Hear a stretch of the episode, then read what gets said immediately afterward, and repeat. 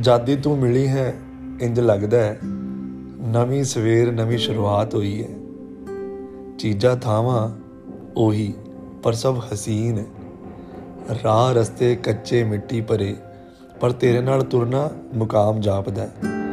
ਹੁਣ ਰੁੱਖਾਂ ਦੀ ਛਾਂ, ਝਰਨਿਆਂ ਦਾ ਪਾਣੀ, ਪੱਤਿਆਂ 'ਚੋਂ ਗੁਜ਼ਰਦੀ ਹਵਾ, ਦੂਰ ਪਹਾੜੀ ਪੈਂਦੀ ਬਰਫ਼, ਸਭ ਤੇਰਾ ਭੁਲੇਖਾ ਪਾਉਂਦੇ। ਇਹ ਕੁਦਰਤ ਮੈਨੂੰ ਤੇਰਾ ਨਾਮ ਲੈ ਲੈ ਤੇਰਾ ਚੇਤਾ ਕਰਾ ਕੋਲ ਬੁਲਾਉਂਦੀ ਹੈ ਤੇ ਆਖਦੀ ਹੈ, ਘੁੰਮਦੀ ਧਰਤ ਹੇਠਲੇ ਬਲਦ ਨੂੰ ਪਿਆਰ ਦਾ ਸੁਨੇਹਾ ਲਗਾਈ। ਚਿੜੀਆਂ ਦੀ ਚਿਕ ਚਿਕ ਦਾ ਇੱਕ ਗੀਤ ਬਣਾਈ। ਮਹਿਬੂਬ ਦੇ ਜ਼ੁਲਫਾਂ ਹੇਠ ਬੈਠ ਆਸਮਾਨ ਦੇਖਿਆ ਕਰ। ਉਹਦੀਆਂ ਅੱਖਾਂ 'ਚ ਝੀਲਾਂ, ਨਦੀਆਂ, ਸਮੁੰਦ, ਯੁੱਗਾਂ ਦਾ ਸਫ਼ਰ। ਬ੍ਰਹਮਾਂਡ, ਪਤਾਲ, ਦੋ ਲੋਕ ਸਭ ਬਸਿਆ ਹੈ। ਤੂੰ ਬਸ ਉਹਦੇ ਕੋਲ ਬੈਠ ਕੇ ਨਾ ਖੁਦ ਨੂੰ ਭੁੱਲ ਜਾਈ।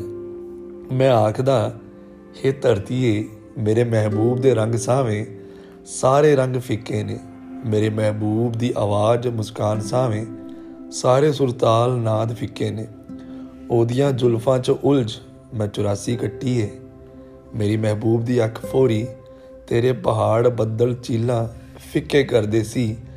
ਤੇ ਮੈਂ ਆਖਦਾ, ਇਹ ਧਰਤੀਏ ਮੇਰੇ ਮਹਿਬੂਬ ਤੇ ਲਿਖੀ ਕਵਿਤਾ ਸਾਵੇਂ ਤੇਰਾ ਇਤਿਹਾਸ ਮਿਥਿਆਸ ਸਭ ਫਿੱਕਾ ਹੈ ਅਸੀਂ ਦੋਨੋਂ ਮਿਲ ਤੇਰੇ ਰੰਗ ਕਥਨ ਪੂਰੇ ਕਰਦੇ ਹਾਂ।